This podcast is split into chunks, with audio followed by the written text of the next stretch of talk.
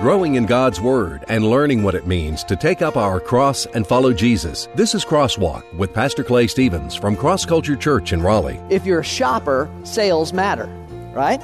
If you own a gun, the Second Amendment matters to you. If you like Christmas movies, the Hallmark Channel matters to you, right? What matters to you? For many people, wealth and possessions matter the big house, the expensive car. For some people, health, being in shape, working out, and eating right. That's what really matters. If you ask all kinds of people, you're going to get all kinds of answers. So, what matters to you? you? You could probably ask a thousand different people and get a thousand different answers about, you know, this, this really matters to me. But as a follower of Jesus, what matters for a follower of Jesus?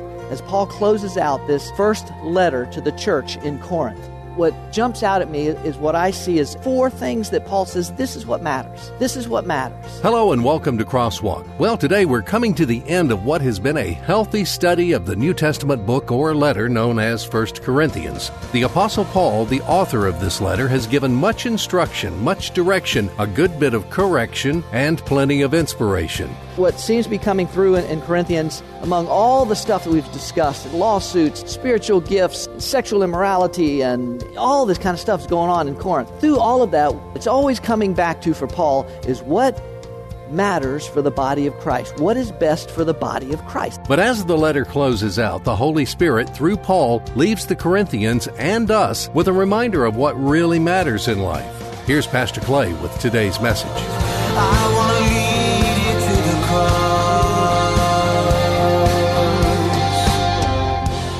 Good. Glad you're here.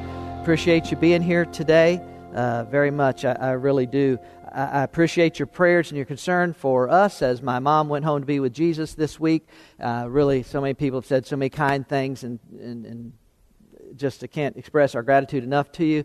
Uh, we're, we're, truly uh, we're overjoyed, uh, honestly, that uh, that we don't have to see her in the condition she was and how she continued to decline uh, physically. Just her, she was so ready. I've told everybody that, that listened to me for at least three years. She's been ready to go see Jesus, and so uh, she finally got her wish on that, and uh, we're grateful for that. But but certainly y'all's concerns, prayers, everything that you've said and done for us has been uh, been a blessing. So thank you for that. You know, when you when you when you talk about death, when you when you when you talk about someone leaving this uh, this earth, it, it's it really can be kind of a time to reflect and think back about this this thing of life because um, if if you're here and you're you know eight or fifteen or or even twenty two, you don't believe it. But life passes so quickly, so quickly, so quickly you cannot believe how fast it goes. Um, I, I, know the clock is still 24 hours. I know it's still the same time it was when I was eight years old. But I'm telling you, you just you, you turn around and another month is gone, another year is gone, and so. Uh, thinking about that and thinking about the fact that everybody's going to leave this place one day, I want to ask you a question this morning as we get started. What, what is life about? What is life uh, for you? What, matters for you? I guess what I'm saying. What matters for you in life? You know, a lot of people could answer that a, a lot of different ways. If you're a sports fan, uh, this time of year probably really matters. I was thinking about it. Uh, baseball is, is in the playoffs. Uh, football season's just baseball season in the playoff. Football season's just kind of hitting its stride. Hockey season opened this uh, past week. I mean, if you're into that kind of stuff, man, I mean that, uh, that, that probably matters. If you're a shopper, sales matter. Right? Right? Come on. If you own a gun, the Second Amendment matters to you. If you like Christmas movies, the Hallmark Channel matters to you. Right? You, you could probably ask a thousand different people and give a thousand, get a thousand different answers about, you know, this, this is really matters to me. This is what matters to me. But as a follower of Jesus, okay, to bring it to bring it home to where you know it was going to come, to bring it home, what matters for a follower of Jesus? As Paul closes out, unbelievably, as Paul closes out this, this first letter to the church in Corinth, as I look at that text, what, what, what jumps out at me is what I see as, as four things that Paul says this is what matters. This is what matters.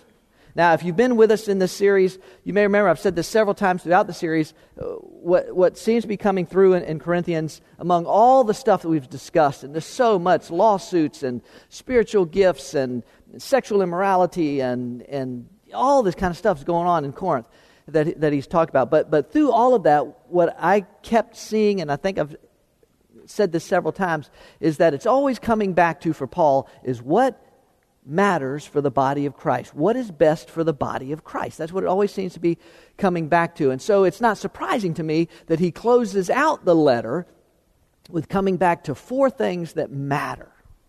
I want to share those with you uh, today. We're going to start with this one. I'm going to read the text as I go this morning, but we're going to start with this one. Generosity matters. In the kingdom of God, generosity matters. Now let me read 1 Corinthians chapter 16, and I'm going to read verses 1 through 4. Okay? Now, concerning the collection for the saints, as I directed the churches of Galatia, so do you also. On the first day of every week, each one of you is to put aside and save as he may prosper, so that no collection be made when I come. When I arrive, whomever you may approve, I will send them with letters to carry your gift to Jerusalem. And if it is fitting for me to go also, they will go with me. You know, uh, talking about money in church can be a difficult subject to, uh, to, to bring up, quite honestly. Maybe uh, I, I, some preachers don't seem to have any pro- problem doing it all. Uh, it, but it's always been kind of a struggle for me uh, to talk about money in, in church, uh, partly because uh, I, as a pastor, I'm always aware of, of that, that person that comes into church that maybe hasn't been in church in years that someone has been inviting and inviting and inviting, and that it just somehow it works out that the, the Sunday they come, uh, the, the pastor is speaking on money, and, and, and you, know, you know what they're thinking. Like, I knew it, I knew it. That's all that church is interested in is money. That's all they talk about is money. I knew it. That, that happened to me one time uh, at a previous church I was pastoring um, there was a family that had been inviting this other family, and they were inviting, inviting, inviting, and the, and the husband was just, he was opposed to, he wasn't interested in it and all this stuff. And, and I don't know how long this went on, a couple years or however long it was, but, but finally Andy agreed and he decided to come to, to church. And so they came to church, and they came to church on the very Sunday where we were kicking off this big capital campaign to, uh, for some, some some vision of some building things that needed to go on, and uh, and that's that's all. The whole service was about money. It was, it was the whole th- whole thing was about money. And the, the family that had invited Andy and his family to come came up to me after service, and they were, I mean, he was mad. The dude was mad. He was like, I cannot believe you, you did this. Do you know how long I've been trying to get Andy to come to church? I've been trying and trying and trying. He finally comes, and the Sunday he comes, all you talk about is money. I cannot believe it. And I, I felt bad. I really, I felt, I felt bad. But, but but you know, the truth is that it's God who does the saving. It's God that does the work in a person's life. And I have discovered that, that if God is working in a person's life, if the Spirit of God is drawing a person to Him, then, then it doesn't matter whether it's money or, or, or whatever you're talking about. If the Spirit of God is drawing a person to Him, God, God will draw that person. God will save. But they were mad. But you know what? Andy came back next week. And he came back the week after that the week after that. I don't know how many, I don't know how many Sundays went by, but Andy gave his life to Jesus Christ eventually. He came to relationship with Jesus Christ. I can remember I, I was mentoring uh, Andy. We met uh, once a week at the Burger King. And I can remember meeting with him one time, and he told me that, that he, had the, he had something in his throat that was kind of irritating and, and bothering him. And it, it turned out that Andy had throat cancer, and uh, he, he put a valiant battle on, but but he eventually went home to heaven. He went to be with Jesus. But he went to be with Jesus because somebody kept inviting, kept asking, kept drawing him. So just keep that in mind. But that, that can make money hard to talk about. Money can also be hard to talk about because even believers, can we just be honest? Even believers, we know, we know the, the pull of possessions. We know the, the pressures of, of payments due, right? We know that that kind of stuff. And, and, and so it, it can be hard to talk about this kind of thing. I don't think it's by accident that Paul closes out his letter. I mean, he just jumps right into this discussion of, of, of money. Because here, here's what I've discovered. While it can be hard to talk about money or think about money in the context of church and how that works out and what my responsibilities are and what I should do, and man, I, maybe I struggle in this area of, of, of coming under God's obedience in the area of finances, can I just say to you? The answer is really relatively simple. And the answer is this allow God to develop a generous spirit in us. That, that's really the answer. To allow God to, to develop a generous spirit in us so that it overwhelms those, those pressures or those, those pulls that, that, that might be keeping us from coming under obedience to that area of our life. In, in here in 1 Corinthians 16, uh, Paul talks about this idea of giving and the, and the importance of this generous spirit. And there's something I want, I want you to notice that, that he begins by telling, and maybe Paul's, maybe Paul's aware that maybe the Corinthians are going to be a little sensitive to some discussion about money. So he says to them, now, now, uh, listen, this is not just you, Corinthians, not picking on you. This is what I've taught in other churches as well. So one of the things that says to us about Paul's giving model here is that it is universal. This is what I teach everywhere, he says. This isn't, this isn't anything, not just picking on you because, because y'all have money or don't, you know, don't have, whatever the case may be. It, it, this idea of giving, as far as Paul is concerned, is, is universal. I you also notice that it is it's consistent. That's another aspect of what Paul says. Look what he says in verse uh, 2. He says, On the first day of every week, let each one of you put aside and save. Now, the context makes clear that he's not talking about putting aside and saving for your own bank account. Okay, it's fine, fine to, to have your savings and have a bank account, but clearly the context is to put aside and save an amount to give to the work of the ministry, to give to the church. In this specific case, it was to go to uh, help the church in Jerusalem, which had come under hard times, probably due to persecution that would have probably been affecting the church in Jerusalem by that point. So, probably due to persecution, the church in Jerusalem, the believers there in Jerusalem were struggling, and so uh, that's, that's in this case is what they're going to use the money for. But, but the point is, is that this, this giving is, is universal. On the first day of every let each one of you, it's what I teach in all the churches, it's, it's consistent. On the first day of every week, it's consistent. Whether you get paid weekly or biweekly or monthly, the point is, he says, this, this is consist, do this consistently in your life. And here, here, here's one other aspect that he brings out it's proportionate. We're going to hang on this one for just a minute. It's proportionate. Look what he says in, again in verse 2. On the first day of every week, each one of you put aside and save, watch this, as he may prosper, so that no collection be made when I come. As he may prosper, so that no collection be made when I come. Now, this phrase, as he may prosper, that's, a, that's an interesting phrase, isn't it? Because I, don't know, I don't know if you've thought about it, but as he may prosper can be a very subjective uh, phrase. You, you, know what I mean? well, one person's idea of, of prospering may be totally different from another person's idea of prospering. You, know what I mean? So it's, it's interesting that Paul, why would he say, as he may prosper? That sure seems like it leaves the door open for, for self determination of, of what, what, what it, it, it should be. As he may prosper. That's you some of you have been places in the world where you and I would be considered wildly wealthy, insanely rich. And yet most of us think of ourselves as, as just trying to, to, to get by, pay our bills before we get a late charge. So it's, it's a very subjective term. That's why it's, it's, this, is, this, this is my conviction that what Paul has in mind here is something the Bible refers to as the tithe. I think that's what Paul has in mind is the tithe. Even though he does not specifically mention the tithe, I think that's what he has in mind because it so fits the bill of everything that he's describing here. It so fits perfectly everything that he's describing. It is, it is universal. Everybody contributes to it so that, so that everybody feels a part of the work.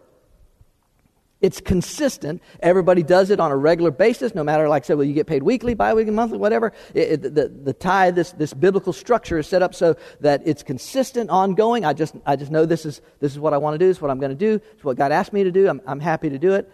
And it takes care of the proportionate part as well because it is based on a percentage of giving and not a dollar amount. So that, and here's why this is, this is important. I want you to hear me on this. So that in the eyes of God, if I'm obedient, if you're obedient, if this person, if we're obedient to God to give 10% or at least 10% of our income back to God, which is what, which is what the biblical model is, if we're consistent do that, then every single one of us give the exact same amount in the eyes of God if we're, if we're just in obedience to that area. Whether you make $10,000 a year, $100,000 a year, or a million dollars a year, if you're obedient to God in this area of your life, you're just as generous as the person that makes a million a year.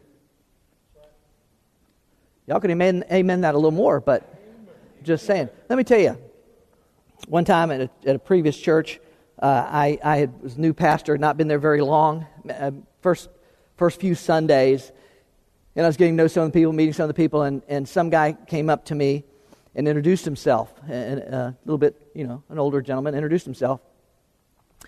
Shook my hand, said his name, and then with this kind of this wry kind of smile, he, as he shook my hand, he said, "One of your more, uh, let's see how did he say? Say, one of your more minor church contributors." It, with kind of this smile on his face. Well, I knew what that meant. That was code for I give a lot of money to this church. You better keep me happy. No, I had no idea how much, the, uh, how much money the man gave because I don't look, look at giving records. Never have. I don't. I don't look at giving records. I have no idea how much he gave. I know that he was wealthy uh, in, in material goods in this life, but I also know he did not have a generous spirit because a generous spirit doesn't ask for anything in return for obedience, for being obedient to God and giving what God asks us to give. A generous spirit simply wants to give because that's what God has asked us to do, and because that is the means through which God has, has allowed us an opportunity to contribute to the, to the kingdom work uh, in, in, in, a financial way. But I, I knew what that meant. And, I, and I'll say this too I have no idea whether the guy practiced biblical tithing or not, but if he didn't, I don't care what the dollar amount was that he gave. If he didn't practice biblical tithing, then he didn't give nearly as much as the single mom trying to, trying to put her kids through school and, and buy clothes for them when they need it, who was also trying to be obedient to the Lord in that area of her life. She was giving more than he was, no matter what his dollar amount may have been. Well, what we're talking about is a generous spirit. That's, what, that's, that's the solution when, when we struggle in this area of our life. Maybe you've read this, Malachi uh, chapter uh, 3 Bring the whole tithe into the storehouse so that there may be food in my house. And test me now in this, says the Lord of hosts, if I will not open for you the windows of heaven and pour out for you a blessing until it overflows. By the way, that, that is uh, what I refer to as the double, double dog dare you doctrine. That's what I, I call that, the double, dare, double dog dare you doctrine. That is the only place in Scripture that I know of where God actually asked us to test Him. And it's in the area of giving. Um, look at this in Luke chapter 6. Uh, Jesus said, Give, and it will be given to you. They will pour into your lap a good measure, pressed down, shaken together, and running over. For by your standard of measure, it will be measured to you in return. You know what that is? That's, that's got generous spirit written all over. That's what he's talking about. Second uh, Corinthians chapter 9. Each one must do just as he has purposed in his heart. God, I'm going to do this. Not grudgingly, oh, I guess I, guess I better do this. Lightning will probably strike or something if I don't not grudgingly or under compulsion, for God loves a cheerful giver. And by the way, a generous spirit, generous spirit doesn't say, Well, I, I can be cheerful giving $20 a week. I cannot be cheerful giving $200 a week. I'm just saying, proportionate is, it just takes care of all that. Uh, and then uh, one more, 1 Timothy chapter 6. Instruct them to do good, to be rich in good works, to be generous and ready to share. Listen, I just say this to you. If you struggle in the area of a generous spirit, ask God, God, give me a generous spirit. Help me to realize that all this stuff I'm going to I'm gonna leave behind because it's, because it's the kingdom that matters. And so generosity matters. Use what I give to, to build the kingdom and to accomplish your purposes, Lord God. And He does. It's an amazing thing that God invites us to, to be a part of this work with Him. Generosity matters. Here's the second idea today ministry matters ministry matters. Let me uh, pick it up in verse 5 and, uh, and read. uh, but I will come to you after I go through Macedonia, for I am going through Macedonia. And perhaps I will stay with you or even spend the winter, so that you may send me on my way wherever I may go. For I do not wish to see you now just in passing, for I hope to remain with you for some time, if the Lord permits. But I will remain in Ephesus until Pentecost, for a wide door for effective service has opened to me and there are many adversaries. Now, if Timothy comes to if Timothy comes, see that he is with you without cause to be afraid, for he is doing the Lord's work as I also am. So let no one despise him, but send him on his way in peace, so that he may come to me, for I expect him with the brethren. Now, let me just say that this, here in verse 10, where Paul gives this, this concern, he clearly has some sort of concern for Timothy, and he gives this warning to the church in Corinth about Timothy coming to them. The reasons for that, uh, honestly, is a bit of a mystery. He doesn't really elaborate, doesn't really explain. It could be that Timothy uh, was, was, had kind of a shy, uh, kind of a timid spirit about him. Maybe he did. And, and, and, so Paul knew that, that, that this would be tough for him. By the way, if that was at least part of the reason why Paul gives this warning, if that was part of the reason, if Timothy was kind of timid, kind of shy, kind of, you know, withdrawn, or if, if, that was part of the reason, then one of the things says, says to us is that our personal makeup, our per- particular personality, is not, uh, is not an excuse to not engage in the work of the kingdom. Do you know what I'm saying? I mean, Timothy's out here doing it. If, if he was shy, if he was, in, in other words, uh, if, if I'm such that, man, I don't, really, I don't really like talking out, or the idea of sharing Jesus makes me break out in hives, or I'm just afraid to talk to somebody about this, if, if that's your particular uh, bent or, or, or personality, that does not excuse you or me from our calling to be fishers of men, to be ambassadors for Christ. That is our call, no matter what. So, so maybe he's a little timid, maybe he's a little shy, but but I think, I think, I can't say this for sure, but I think the primary reason why Paul gives this warning to the church in Corinth about Timothy is simply because Timothy was young. We live in a culture today where youth is, is held up as, as the ideal. You know, to look young, to be young, to act young. But historically, throughout history, civilizations have always put age, held age in high esteem. Those who are older, those who, those who have experienced more, gone through more, uh, ha- have more wisdom in their life. That's historically what cultures have held up. Today, our culture is all about young. Ask, ask any actress in Hollywood over 40 years of age how many, how many parts she's getting these days. We, we live in a culture that promotes youth, but throughout history, cultures have really promoted the, the, the value of age. If you've ever read 1 timothy you may remember paul writing this to timothy in 1 timothy chapter 4 he said look no one let no one look down on your youthfulness.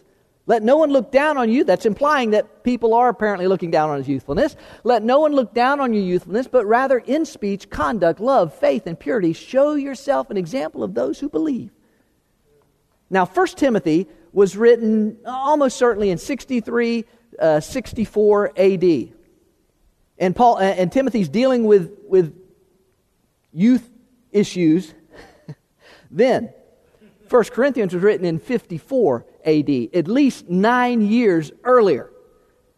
So, so Timothy came to Jesus early and he hit the ground running and he didn't let up. And he didn't care. Or I hope he didn't care. He apparently struggled with it, apparently had issues with it.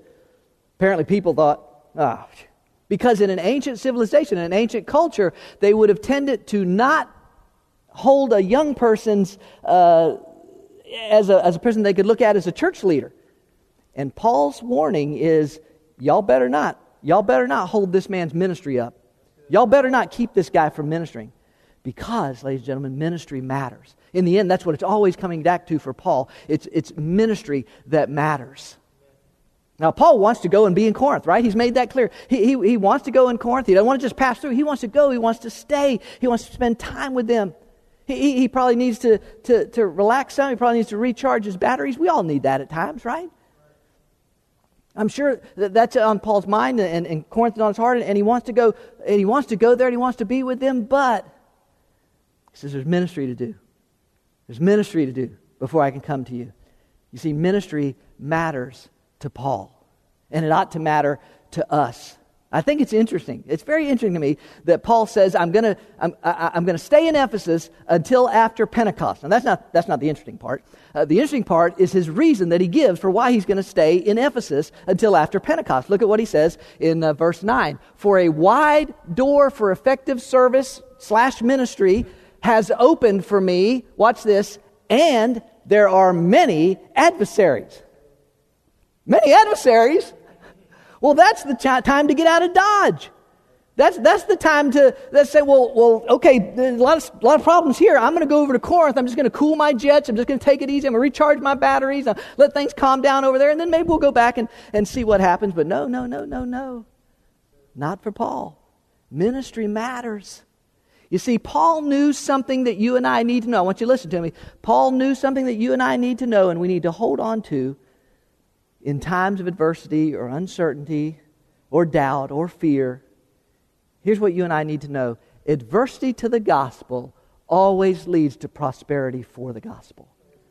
This is, this is just an historical fact, ladies and gentlemen. Throughout history, every time there has been adversity in the body of Christ, adversity to the church, opposition, persecution, whatever you want to call it, hardships, every time there has been adversity, God has used that adversity to bring prosperity to the gospel. He's to expand uh, the gospel's reach, to, to see more people come into relationship with Jesus Christ. It's always happened. And you can track it, man. You can track it. The church tends to, to decline in times of material prosperity, but it tends to uh, grow in times of adversity. And so Paul says, this is awesome, man. We got a lot of adversaries in Ephesus. That's, what he's saying. He says, there's a lot of adversaries. And here's what Paul, Paul knows that if the enemy was throwing a lot at him, which he was, then that must mean that God's getting ready to do something big. And so he's like, man, I, I want to I wanna come see y'all. Mm, got to stay here. Got to stay here right now. Listen, just, just this ministry matters. Jesus uh, says this to us in John chapter 4 Do you not say there are yet four months and then comes the harvest? Behold, I say to you, lift up your eyes and look on the fields that they are white for harvest. White for harvest. The idea, uh, uh, I think farmers would tell you in this case, when grain, it's, it's actually past peak. It's got to be picked or, or it's going to be too late. We're going to lose the crop. And it's it, because it matters. Galatians chapter uh, 6, verse 9. Let us not lose heart in doing good, for in due time we will reap if we do not grow weary. And then one uh, more in 2 Thessalonians 3. But as for you, brethren, do not grow weary of doing good. Ministry matters. Everybody gets tired. I know everybody needs to recharge their batteries. But God, just encourage you in what you're doing. Your ministry matters. What you do matters. And if you happen to be sitting here thinking, well, I, am not doing a whole lot ministry wise, well, that matters. Talk to God about it. Talk to, talk, talk to us about it. We'll be happy to help you understand where you can serve in the body of Christ and, and, and how your ministry out in the world can have an impact on the world. Generosity matters, ministry matters. Here's a third one maturity matters. In verse uh, 12 and uh, 13, y'all all right? But concerning Apollos, our brother, I encouraged him greatly to come to you with the brethren and it was not at all his desire to come now. Hmm. But he will come when he has opportunity. Be on the alert, stand firm in the faith, act like men, be strong. Again, kind of like the other thing, it's, it's unclear exactly why Apollos is not willing to come to Corinth at this particular time. Clearly, Paul has been urging him go to Corinth. They need you down. Go to Corinth. You better go down there. It's not clear why Apollos is unwilling to go to Corinth. It could be that he was, was elbow deep in ministry himself, like Paul was, and he just couldn't get away. That could be the reason, but if it is, I can't understand why Paul would keep telling him, go to Corinth, go to Corinth, go to Corinth.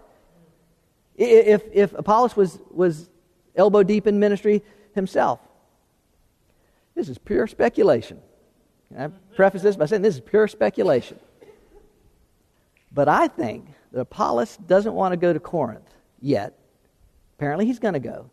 But I think he doesn't want to go, the reason Apollos doesn't want to go to Corinth has to do with some of the leadership preferences that had emerged in Corinth. If you guys have been with us in the series, you may remember all the way back in chapter 3, we found out that the church had become divided over particular leaders in the church. And there, were, there, was, there was one section saying, Man, we're following Peter. That guy's like the first pope. We're following that guy. And you had a group saying, We're following the Apostle Paul. He founded this church. We're going with that guy. And it says specifically that some were following Apollos. And he apparently was brilliant. I think Apollos doesn't want to go to Corinth because he doesn't want to contribute in any way to this childish, immature behavior that was going on in Corinth that was dividing the church over what really came down to personal preference. Oh, I like this guy's teaching. Oh, th- this guy wears a suit and tie. Oh, this guy uh, sings praise courses. I, he, has got to be our guy. You, you, know what I'm saying? I, I, I think what really came down to personal preferences. I think Apollos said, I am not going to have it till they grow up some. Uh, I, it's just not, I can't go yet. It's not time. I think that's why he won't go. And then Paul makes this statement about that, that has to do with maturity. I think Apollos wants them to grow up. Paul clearly wants them to grow up. He makes this statement. He says this in verse uh, 13 Be on the alert, stand firm in the faith, act like men, be strong. It's actually four military terms. I don't know if you're aware of this or not, but it, it was actually four military terms that the Apostle Paul uses there.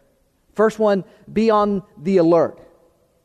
Nothing, some of you that have been in the military know this. I only know it from movies and stuff like that. But, but some of you that have been in the military know that, that nothing could be worse than a, than a soldier to fall asleep at post.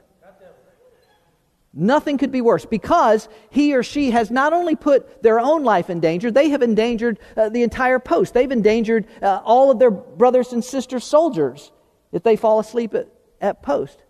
And Paul is saying, man, be on the alert, be awake, be alert, stay in this. Make sure that you're expecting the enemy to, to bring a surprise attack because you know he's not going to rest. You know he doesn't want to see people come into the kingdom.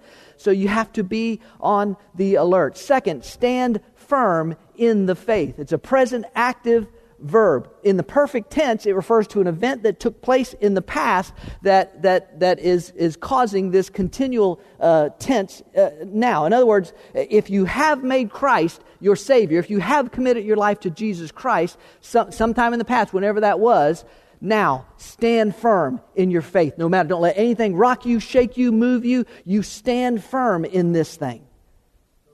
And then he says, act like men. That is not a put down, by the way, ladies. It's not a put down. He's simply expressing the reality of, of, of, of a battle that, that's what's going on. Uh, uh, Paige Patterson in his commentary really kind of captures the idea and says that it really might better be translated this way Behave in the midst of the fray, in the midst of the battle, like men and not like cowards or youth. In other words, don't, don't shrink back, don't be afraid, don't but, but, but act like men that's going to stand up to, to, to, the battle, going to gonna, gonna take this thing on. The enemy is, and all that's going on in this thing. And then the, the last one that he adds is be strong. Be strong. Krateo is the, is the Greek verb that is used. Uh, it, it literally means to subdue or to vanquish. So it's not talking about like a kind of a passive kind of, of strength. Again, uh, Patterson says, says this the sense of the word is not so much passive strength as it is aggressive onslaught. Now, listen to what he's saying. Not so, this is, what, this is what Paul's saying. It's not so much about passive strength as it is aggressive onslaught. An offensive maneuver rather than a defensive one is what is envisioned here. In other words, the, the, the people of God are, are, are, are standing, standing at post, alert. They're standing firm in their faith. They're, they're standing up and acting like men in battle, but we are not standing still. We are moving forward. We are taking the field. We are moving forward in the battle for men and women's lives, their eternal destinies.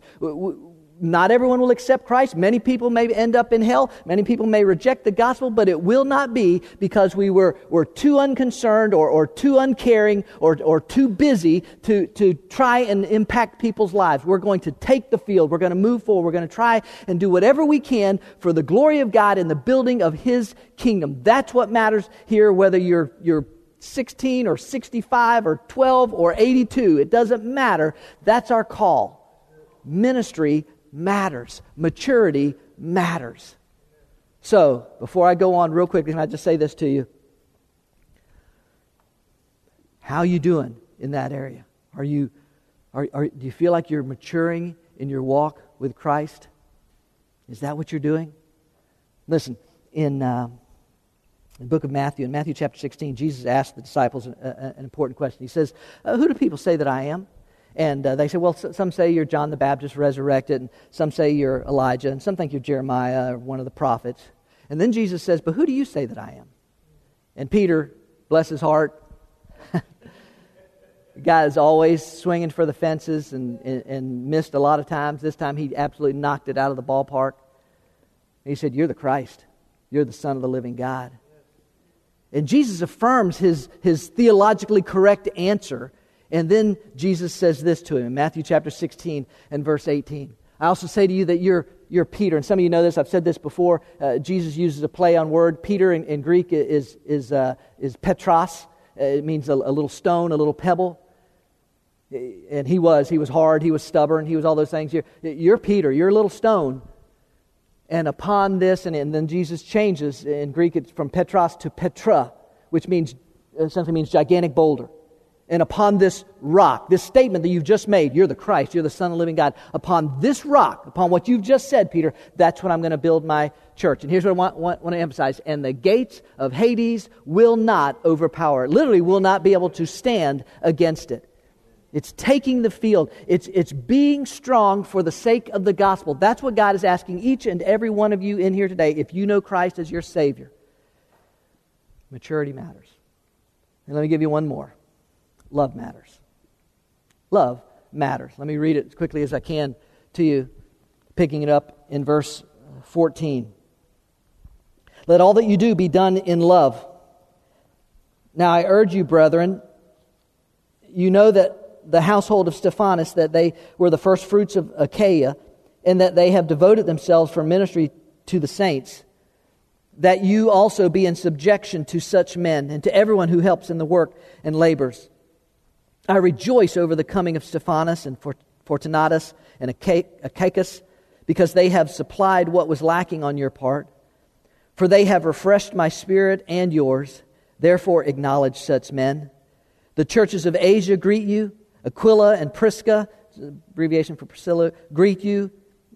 Greet you heartily in the Lord with the church that is in their house. All the brethren greet you. Greet one another with a holy kiss. The greeting, this greeting, the greeting is in my own hand, Paul. If anyone does not love the Lord, he is to be accursed. Maranatha. The grace of the Lord Jesus be with you. My love be with you all in Christ Jesus. Amen. And with that, he closes the letter. Love matters. Love matters for salvation. Can I say that to you? Love matters for salvation. This, uh, this phrase, when Paul says, let him be accursed, y'all read that in there? Y'all like, wow, that's a, that's a little strong. Let him be accursed. Listen, that uh, Paul's not calling a curse down. You understand? Paul's not calling a curse down on, on the people that reject Christ. Paul is simply stating the reality of their current condition. They are accursed. If a person dies without, without the love of Christ in, the life, in their life, without loving Christ and, loving Lord, giving their life to Him, if a person dies in that condition, they, they are accursed. They are separated from God for all of eternity. And Paul's simply stating that as a reality. Love matters for salvation. Acts chapter 4 says this, and there is salvation in no one else. For there is no other name under heaven that has been given among men by which we must be saved. Listen to me, if you're here today And I don't, I don't know. I don't know everybody's spiritual gifts. I know what people can say sometimes or how what. But if you're here today and you do not have a relationship with Jesus Christ, you've never truly committed your life to Jesus Christ. Listen to me. If you want, you are accursed. And if you want to move, if you genuinely want to move from the accursed camp to the accepted camp, there's only one thing that you can do. Romans chapter uh, 10, verse 13. Whoever will call on the name of the Lord will be saved.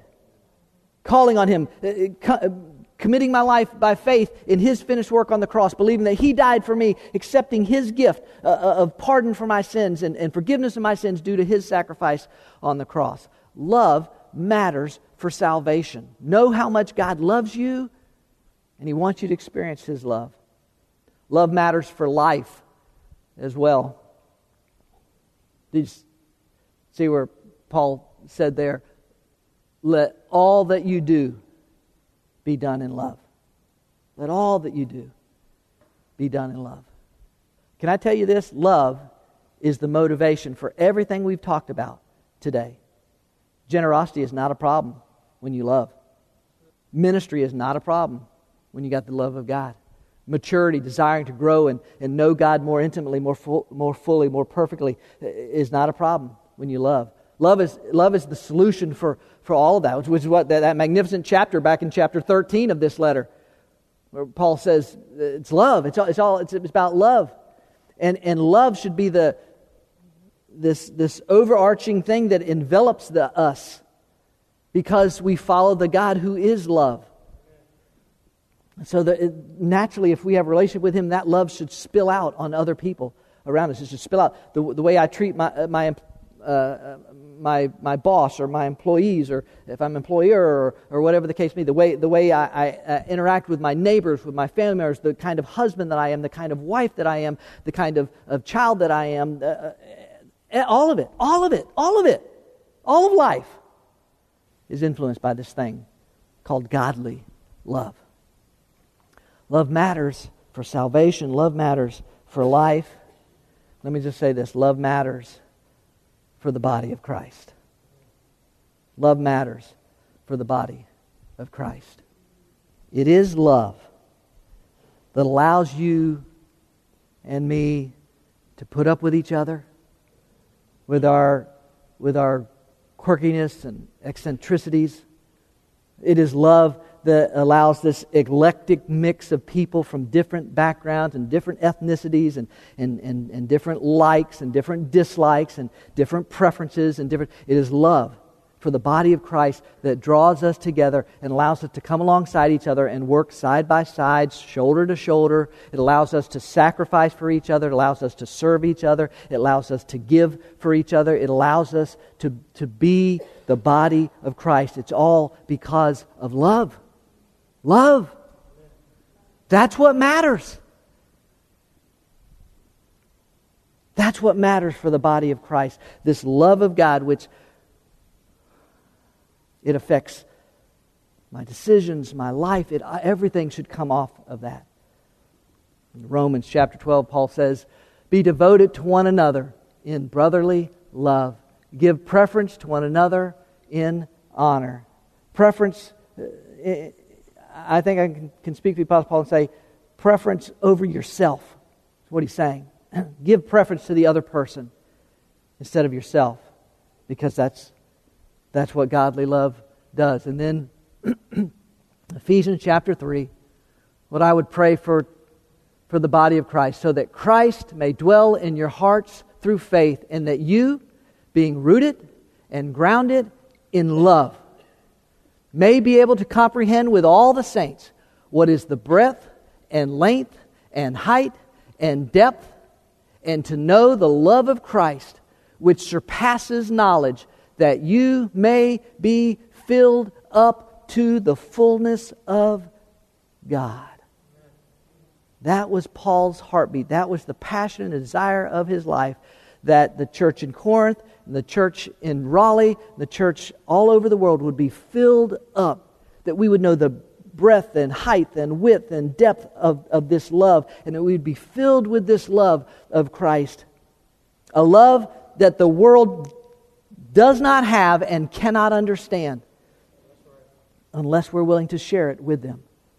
So that each person can come to know this God of love, can know who He is. They may accept, they may reject Him, but they can know through us this love. And it's important, it's critical, it matters to the body of Christ. In the midst of stuff that we go through, uncertainties, trials, hardships, difficulties, to be able to turn to one another and to know that a brother or sister is there and is going to be with each other, going to link arms, and going to say, God will, God will work in each and every situation, and I'm hurting here, or this is going on there, or, or I, I, this has happened in my life. Love. Love matters. Amen generosity, ministry, maturity, and love.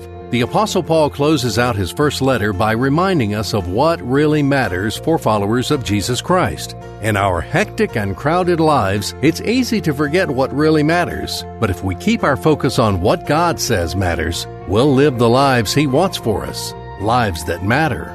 We invite you to join us on a Sunday morning at Cross Culture Church. We gather each week in a casual and contemporary atmosphere to celebrate the goodness of our God. Cross culture may be a little different from what you're thinking. Sure, we're a church, but instead of religion, we're about a relationship, a community of believers where Jesus is revealed in the lives of each person, real people who truly care, solid biblical teaching from Pastor Clay Stevens, and the most energetic, fun, and safe kids program around.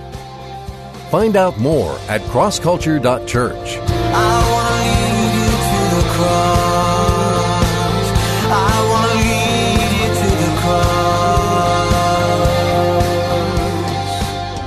Cross Culture Church in North Raleigh, taking the cross to our culture and taking our culture to the cross.